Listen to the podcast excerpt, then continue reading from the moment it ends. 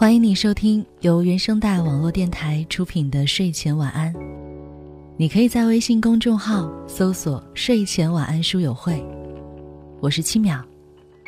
每天晚上，我都会述说一位作家的文章，陪你入睡。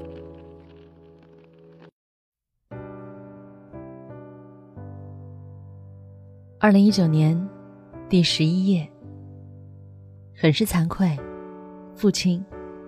作者林清玄，似乎是上天的安排。母亲去世时，我刚成年，难以面对死亡的猝然掠夺。因有父亲的百般呵护，打击虽然如雷轰顶，心里终究没有留下太多阴影。去年初，父亲溘然离去。我四十好几，仍然如婴失乳，几近崩溃。此时，我已为人父，做人母，责任、亲情一身。三股脚缆，虽然断二，犹存一股牢牢维系，我才能够继续沉浮世事，不致迷失。父亲是长子。我哥哥一生下来，就是长房长孙，光宗耀祖有望。祖父百香案，感谢上苍。从此老人们眼中、心中只有老哥。我出生那天，并无祥云端雾，女未大，就已不中留。余受冷落的母亲被接到外公家江西。父亲终于畅所欲言，抱我在故宫路的深宅大院示威游行，口中念念有词：“女神，我的女神。”常常自怨自艾。老哥是香火，命根子；小妹是尾仔，娇娇女。唯我掐头去尾，居中的孩儿讨人嫌。父亲哈哈大笑，点着我的脑门揭短，就你最淘，麻烦最多，从小到大没少气我。斗嘴是一回事，父亲最宠我，我俩心照不宣，带我上街，大马路不走，非要勾檐蹦蹦跳跳；进植物园，大门不入，非要。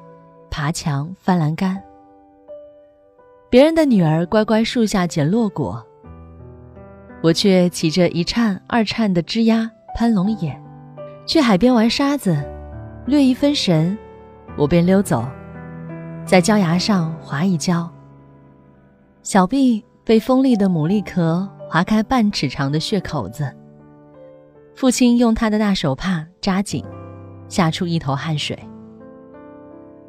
五岁大的小人儿，以为又闯了大祸，咬牙不哭，把嘴唇都咬破了。别的我都可以抵赖，唯此事，因小臂伤痕依旧，只好顾左右而言他。母亲十八岁结婚，二十五岁生我妹妹时，从纤细脆弱发展到圆玉润珠。似乎为日后独挑一家重担，完成体制上的储存。有父亲宽大的肩膀遮挡时，母亲可以无名的感伤。心神恍惚，手捧一本西方小说，优雅的临窗触眉凝思。而我们三兄妹撒欢儿，父亲膝前。据说我时常熟门熟路，眨眼间。就爬到他脑袋上。同事问父亲：“你大女儿和这三个小的，年岁相差有十岁吧？”父亲很开心：“啊，不，那是我太太。”同事恍然，凑近耳边：“难怪与孩子们不亲，是续弦吧？”父亲作为右派补遗，使他工作的银行。终于完成运动指标。他胸戴大红花，空着双手，在爆竹声中被匆匆塞上了大卡车。说是劳动改造八个月，一去就是八年。父亲从西装笔挺的银行家，抵贬为忍气吞声的囚徒。赤膊在三明露天的煤矿挖煤，熬过铁丝网、岗哨、臭虫、大跃进和三年自然灾害，挣扎生存下来。亲情是父亲的首要精神支柱。其次是他的天性，豁达乐观。然后是他少小离家，求学求职，反哺年迈体衰的父母，扶持弟妹，医护娇妻幼子所逼出来的自救能力。说母亲是娇妻，一点不夸张。在教会女校里，她曾是钢琴、书法、插花。和服装设计的高材生。要说理财持家，父亲有多精明能干，母亲就有多糊涂。天塌下来之后，哥哥早已被祖母接管，我原就是外婆的心肝。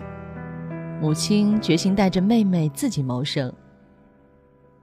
那个年头里，这是妇女要找份高尚职业，非会计别无他途。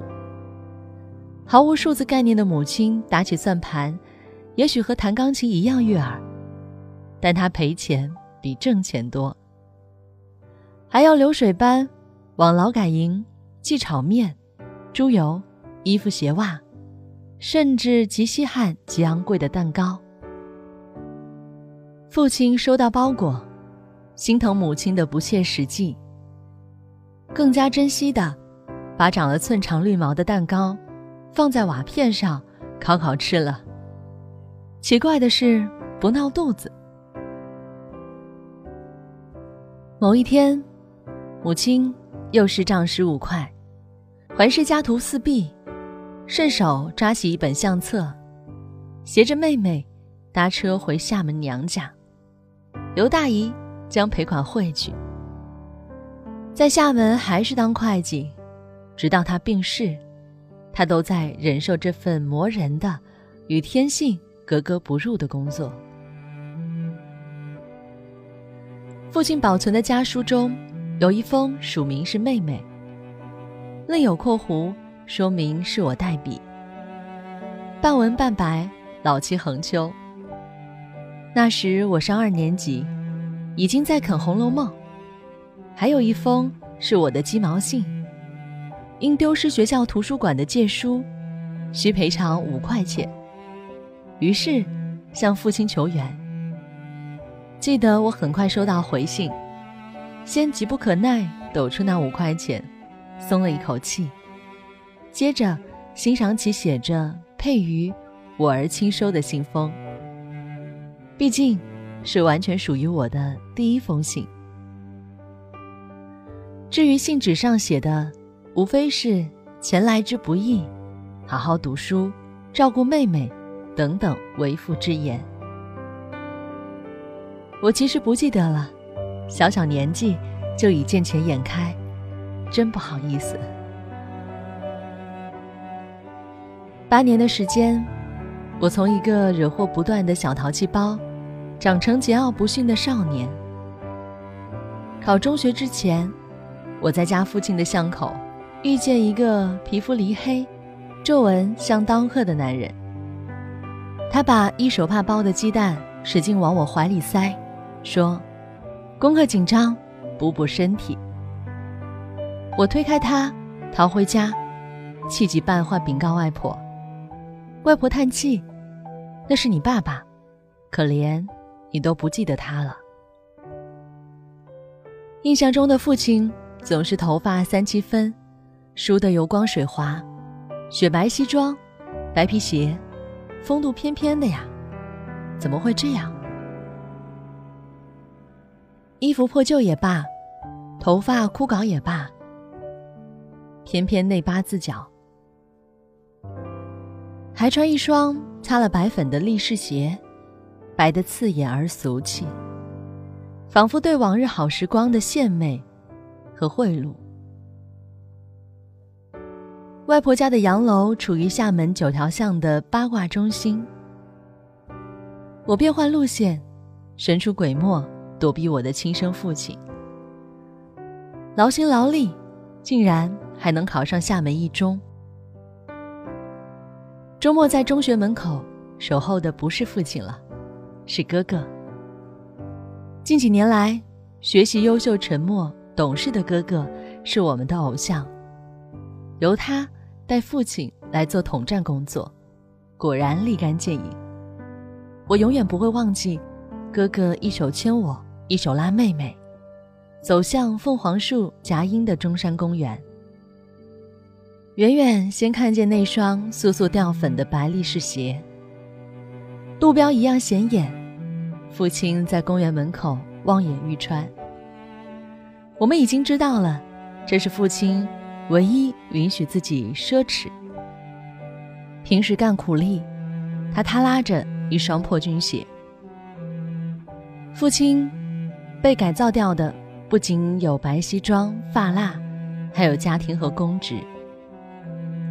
他期满回家之前，母亲经不起领导和社会压力，也和父亲协议离婚，带哥哥一起住鼓浪屿祖母家的父亲。幸运地碰上个颇通情达理的居委会，不仅很快介绍了一份重体力劳动给他。一年后，满街都是戴高帽的牛鬼蛇神，有政治污点的父亲每天如履薄冰，却侥幸逃过此劫。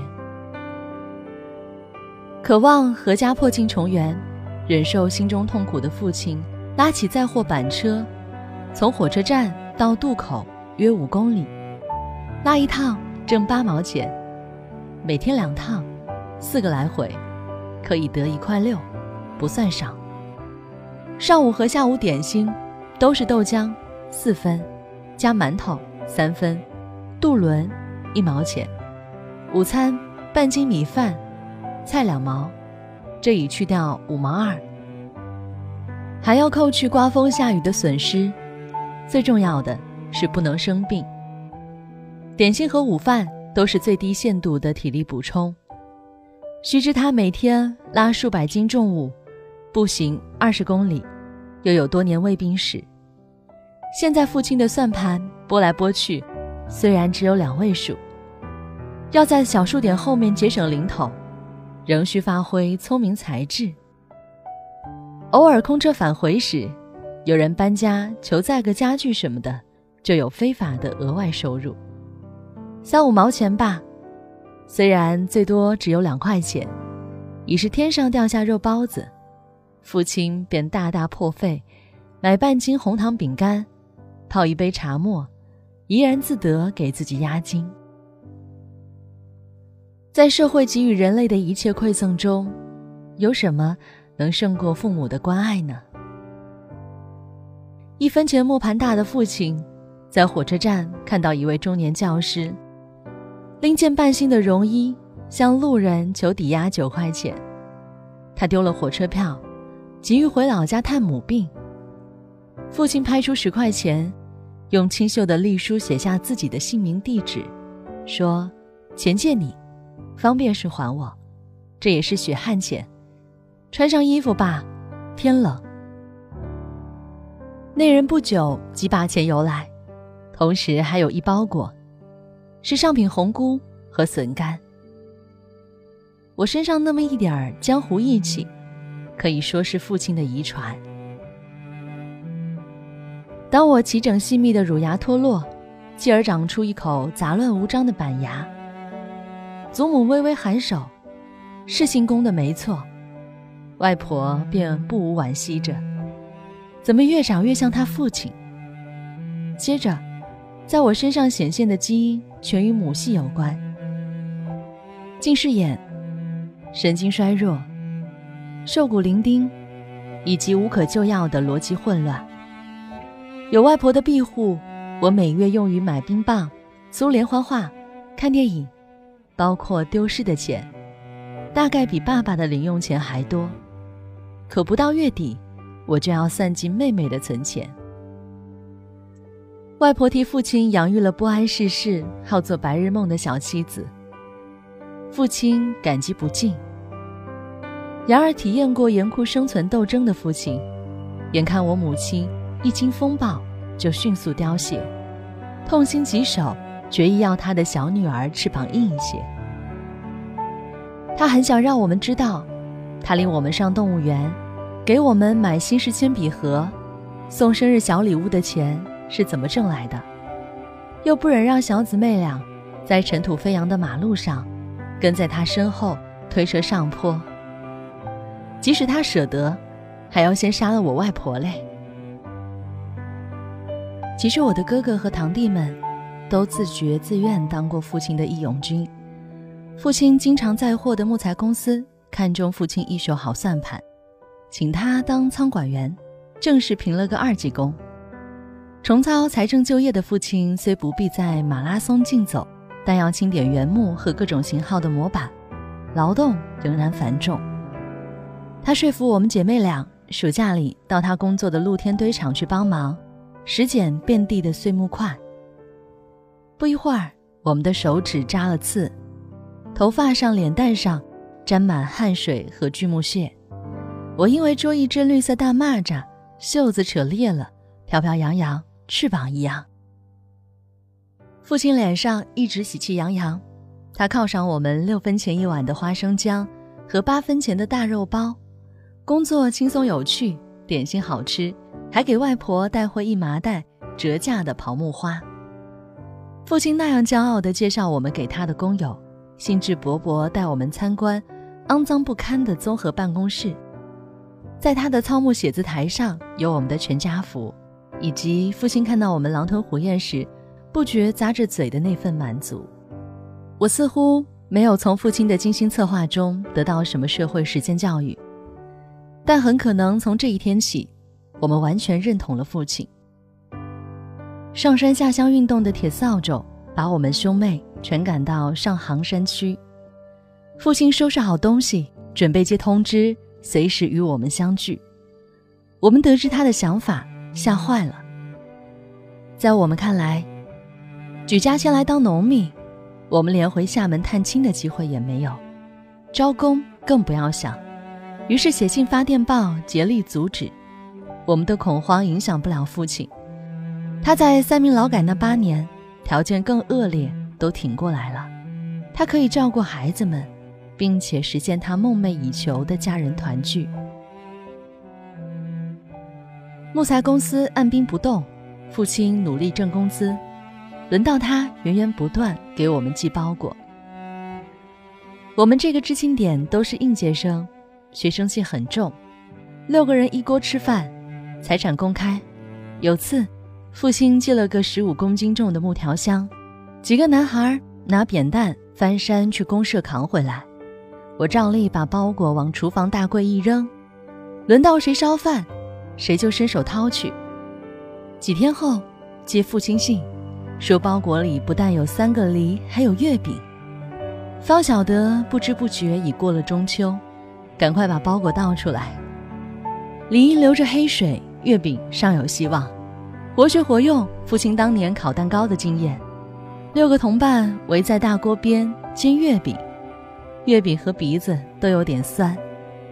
每个人很仔细地把饼屑送进嘴里。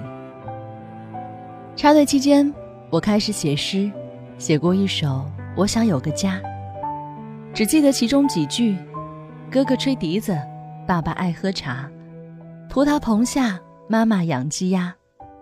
多年以后，父亲还念叨。说这是我最好的诗，可惜丢了，没有发表。我再往下写的诗就没有这么好看了。糟糕的是，还流传出去，被谱成吉他曲。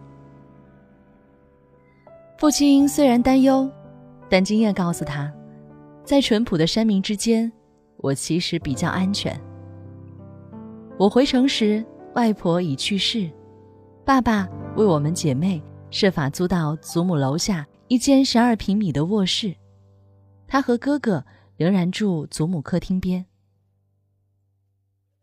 我进了工厂，当炉钳工，高温重体力三班倒，十分辛苦。一边失眠发烧，一边夜夜读书写作，人瘦的只有四十二公斤。我临街的八角房开始有文学青年来往，高谈论阔，弄得路人皆知。父亲和我开诚布公，要我烧掉诗稿，说写那样的诗非常危险。我年轻气盛，拧着脖子，你就当没有我这女儿好了，不是还有哥哥妹妹吗？父亲亲身体会过土改、反右、四清、文革、历次运动。他叹息着走开去。你以为出了事，我和你哥哥妹妹还能安然无恙吗？劝阻无望，父亲只好接受，而且全力支持。为了加强营养，他不惜把我和他的伙食分出来另过。妹妹工作在福州，祖母见父亲变着花样给胃口刁钻的我煲汤，替哥哥生气。哼，宠出个女儿王。其实连祖母给哥哥做两个荷包蛋，哥哥都要偷偷留一个给我。菜炒好了，父亲在窗外逡巡，等我放下笔再叫吃饭。我唯一的家务是洗自己的衣服，连被子都是父亲带上老花镜行的。可以说，当闺女的，我好像连厨房都很少进去。嫁人时。我已是专业作家，公公、婆婆、丈夫、儿子，现代都市里可算大家庭了。买菜、做饭、带孩子，还有自虐时又洗又刷的洁癖。每天蓬头垢脸、心浮气躁，何来诗情画意？常有亲友夸我，而今做的一手好菜，有乃父之风。父亲心里难过。背地说我丈夫，我养一个诗人女儿，你家得一管家媳妇。从前为了让她专心工作，连茶都要我替她蒸好的。右派平反，父亲即办了退休手续，虽然未补发三十年工资，但他原先的工资级别就很高。随着厦门经济发展，他的退休金水涨船高，日子一天天滋润起来。可惜你母亲不能起死回生，父亲遗憾着。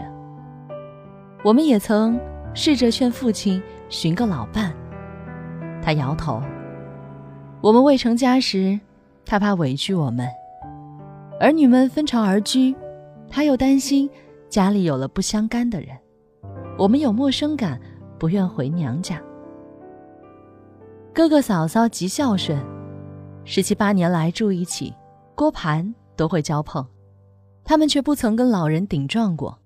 小侄女成了父亲的精神支柱、生活中心和开心果。地位旁落的我心有不甘。老爸，你逢人夸的是嫂嫂，不夸我也罢。有好吃的准是兰兰优先也罢。直到现在，你都时常修理我，怎没听见你说兰兰一个不字？热爱生活的父亲，现在流行说法是重视生活质量。一旦手头宽绰，首先发扬光大的是他的美食天性。祖传的春卷、韭菜盒、红焖猪蹄、蟹粥、鱼糜凤尾虾，真材实料，精工细做起来。又克隆人家酒宴民谣，朋友饭桌偷艺，篡改旅行见习中的南北风味。甚至手持一部古龙的武侠小说，一样画葫芦仿真一品翡翠鸡，每个周末召集儿孙们回去品尝。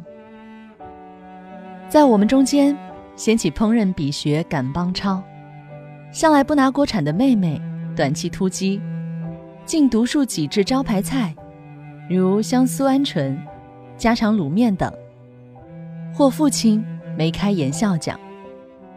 哥哥近水楼台，兼收集名家菜谱，每每有惊人表现。尤其嫂嫂打下手的时候，精力充沛的父亲没有浪费晚年的美好时光，他以武侠小说为指南，独自访遍名山圣水，身上背的照相机不断更新换代，拍扬眉吐气的自己，拍躲着镜头的孩子们，还主动拍亲戚朋友的，花钱冲洗后挨家挨户去分发。他培植的心金玫瑰，曾是我的嫁妆，而他引为骄傲的十八学士茶花。则是我千辛万苦从德化连泥带盆运回来的。他养的黄莺，婉转交啼的心花怒放。一只老鹦鹉，在父亲去世后得了失语症，寂寞时宁愿装猫叫。父亲很以诗书传家为骄傲，对我详尽讲解族谱，其中不少传奇。可惜当时。心之所至，不及使用录音机。祖父收藏的金石书画，文革里几乎损失殆尽。侥幸箱底有压几张伯祖父的扇面。伯祖父以画局闻名，早年在日本举办过个人展。父亲以此为基础，四处求画，大多友情出演。毕竟财力有限，几件精品。父亲临终交给我，说为此留我纪念，现挂在我客厅，朝夕相伴。父亲劝我焚稿时，他自己其实手痒，写了不少格律诗。晚年，他自号真斋老人，集诗成册，题《真斋诗笺》，为访客问友必备礼品之一。有段时间，他忙于参加中华诗词学会，在海内外发表诗词，入选这里那里的选本。父亲自有一帮文朋诗友，我有时回娘家，见三四青年团团围坐，听父亲引经据典，传授诗词格律。有次文章写一半，挂电话问父亲：“及第之年是几岁？”父亲回答了，电话放下十分钟。父亲抱着大慈海来我家，再跟我说弱冠，说而立，顺便摇头说我家学不足。晚安，好梦。